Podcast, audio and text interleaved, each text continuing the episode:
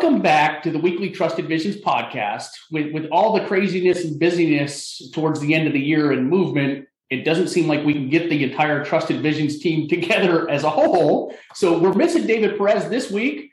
Um, Sean, welcome back. We missed you for a couple weeks with all the travel and, and working with, with groups and advisors that are trying to do this whole year end push.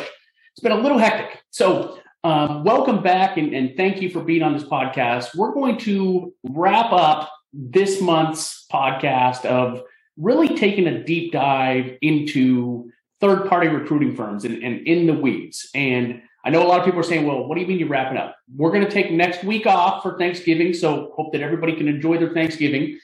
So we get these questions a lot, Sean, from, from clients of, well, how do you get paid and, and right. who pays you and, and does some firms pay you more? So I want to dig into that a little bit deeper. And, and for our audience being our advisors, OSJs, and enterprises, we have to be a little bit cautious because of NDAs. We can't give specifics about what broker dealers pay, but we're going to speak and get into the weeds about that. So I'm going to start this one off, Sean, of, you know, how do does a third party recruiter get paid? Um, and why do some firms or broker dealers pay more to the third party recruiters than, than other firms? So let me start with in context, pretty much all broker dealers pay the same, which is a combination of some 6% out there, whether it's some broker dealers pay all 6% up front, some pay half of it up front and pay the rest monthly on actual, some pay half of it up front and then the other half after, you know, a year on actual production. So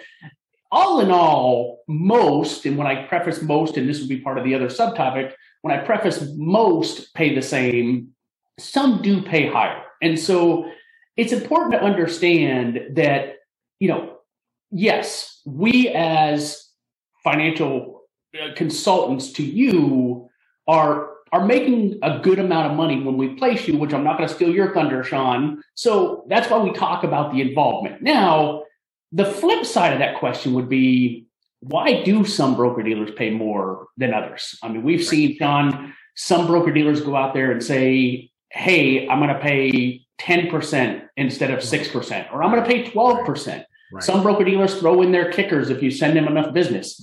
Um, and I guess my answer to that would be it's A, they're either having a hard time with recruiting and not getting enough leads, so they want to beef up recruiting.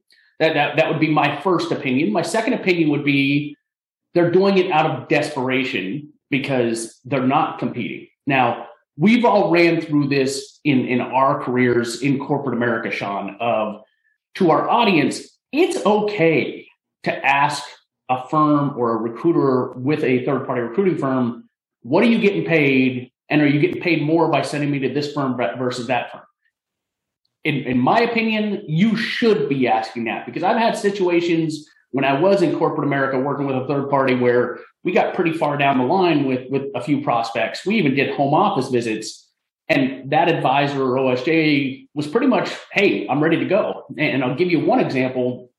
We had done the HOV, third party recruiter came to me and said, if we get this deal, this individual's committed. So we got that deal. It, took some sharpening of the pencil. Um, and then all of a sudden, the advisor, I had visited them in their office in California. I had flew him out to the broker dealer and, visited him, got him the deal, and then he went completely dark.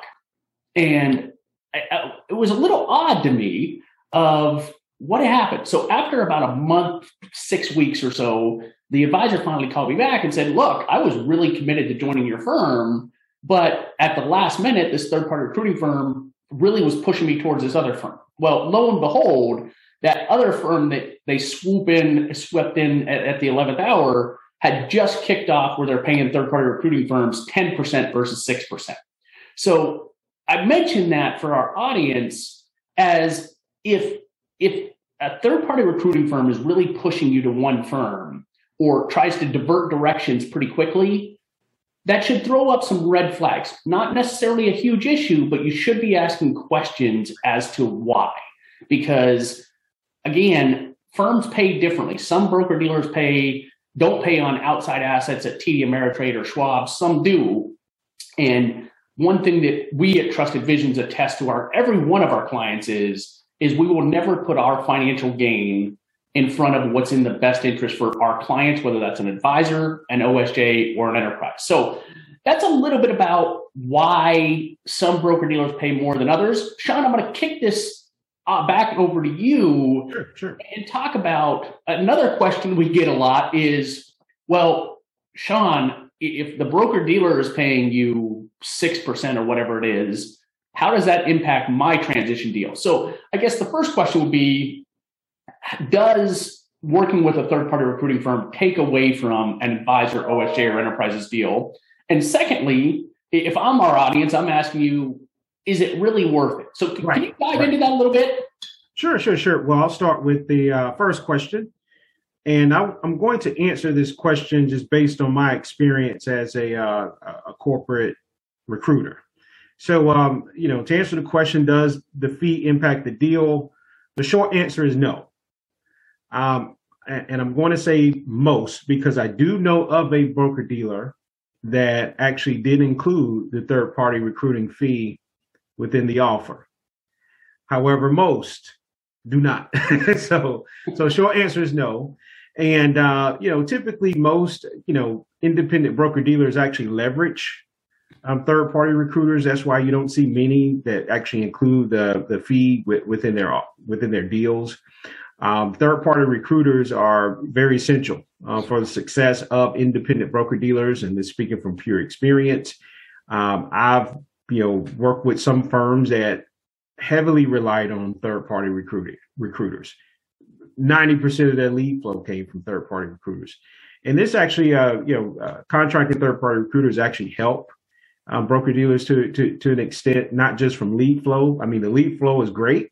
Um, however, you know, you know, typically these firms leverage third parties so they don't have to pay, uh, you know, a lot of salaries in house.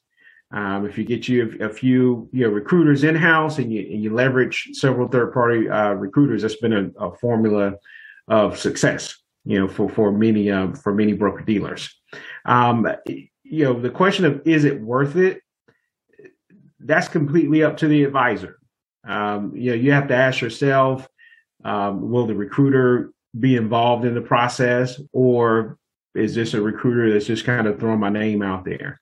And, and I think that's a question you should have initially and upfront, um, because you know you you have some decision making here. If you're if you're working with a uh, third party recruiter that is just throwing your name out there, you have to take into consideration that you'll probably be spending a lot of time with, with five or six broker dealers to kick things off, if that's the approach. And your time is very important as an advisor. Uh, but if you're working with a firm like a you know Trusted Visions, where you know we we really do our due diligence, and we're not going to ever introduce you to six firms. I mean that, that's a waste of everyone's time. You know, we typically introduce you to two, maybe three, if we feel or deem that's necessary. So in that event, you know, um, you know, certainly, you know, we're, we're saving you some time and, and, and we're making sure that we're putting you in, in front of the right uh, personnel. So, you know, you are the third party uh, recruiter's client. So, it, you know, it's, it's up to you to dictate um, their involvement as well and the amount of work they do. And we believe that they should be with you every step of the way, you know, throughout the process, A to Z, uh, to make that, you know, payment, you know, after you affiliate worth it. So, um, know, this is my opinion based on, you know, uh, my experiences. You know, you know, I do believe that, you know, third party recruiters are essential, you know, to, to the uh, broker dealer space and, and it is worth it. It is worth it, certainly from the third party uh, recruiters like, like ours approach. Yeah, and Sean, you bring up a good point there of, you know, their time being our audience, advisors, OSJs, or enterprises. This isn't just a business decision. A lot of times it's an emotional roller coaster. Right. right We're on the phone at 8, 9, 10 o'clock at night on the weekends. And so my point in saying that is for, for our audience, if you do a little bit of quick math and say, okay, I'm a $500,000 producer, Sean's going to potentially make $30,000 working with me. Um, you know that's where the hands-on approach comes sean of right, you know right. if, if, i'm a client of yours i'm going to look at it from the perspective of if you're just throwing my name out and someone's paying you $30000 I've personally got a problem with that Right, right, right. You know, it, unless, or on the flip side of that, where we're on every technology demo, we're on every home office visit. We go to the offsite meetings with the reps. We're talking to advisors. So, so that's a great point. And I think to take it a step further on, is it worth it? Firms like Trusted Visions, we really try to ask the questions that you don't know to ask. And so I'll give you an example of that. When we're talking about compensation of, of third party recruiting firms, you know, if you're recruiting OSJ or enterprise, some broker dealers say, hey, if if Jeremy and Sean send you leads once you're on board, we'll pay the entire fee of right. divisions. Some right. broker dealers say, hey, we'll pay half. You as the OSJ or enterprise pay half. Some broker dealers say, if Jeremy or Sean want to send you directly a lead, we don't pay any of it. You as the OSJ or enterprise have to pay it. And, and those are some questions that you really want to make sure that, that whatever third party recruiting firm you're working with, you're asking them how much in the weeds do you get? Because to your point, Sean, and I think you've made this point many, many times, you better know now because you're not going to get an exception after right. you um, absolutely, absolutely. And there's just a lot of questions that you just wouldn't even think to ask. Of hey, some broker dealers don't pay as much transition money to, to one of your recruits. Well, if growth of adding advisors is important to you, those are things you have to know. Right. And right, you right. wouldn't even think to ask. And so, Sean, I guess one question as we wrap this up is for, for our audience, are these questions in terms of, hey, Sean, how involved are you going to be? What can I expect? How are you paid? Um, are you going to ask the questions that I don't know to ask? Or what questions am I not asking? Are those fair questions that our audience should be asking, not just Trusted Visions, but any third party recruiting firm that they're working with before they engage with them. No, absolutely. I believe um, an advisor should ask those questions to establish an expectation, you know, um, early on in the process.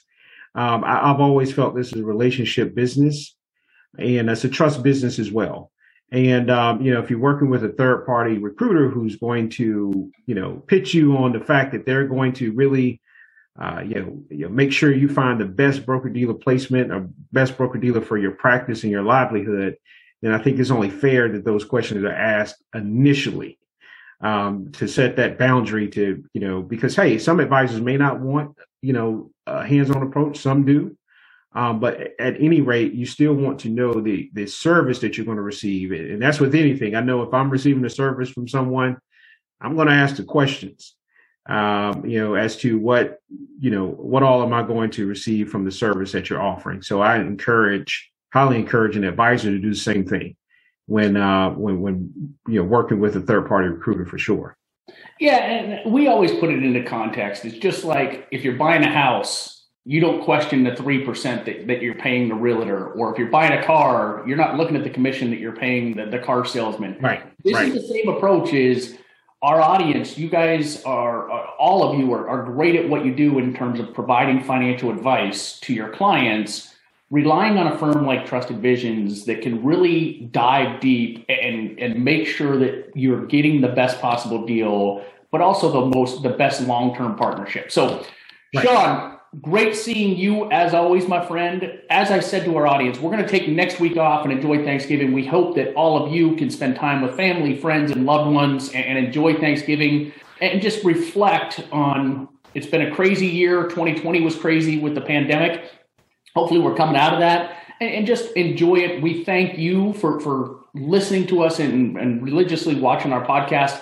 Please comment on our LinkedIn page if you have any questions. If you want to schedule a consultation, please email us at info at trustedvisions.com or follow us on our YouTube page at Trusted Visions Placement and Consulting. Thanks. Have a blessed week and a very happy Thanksgiving.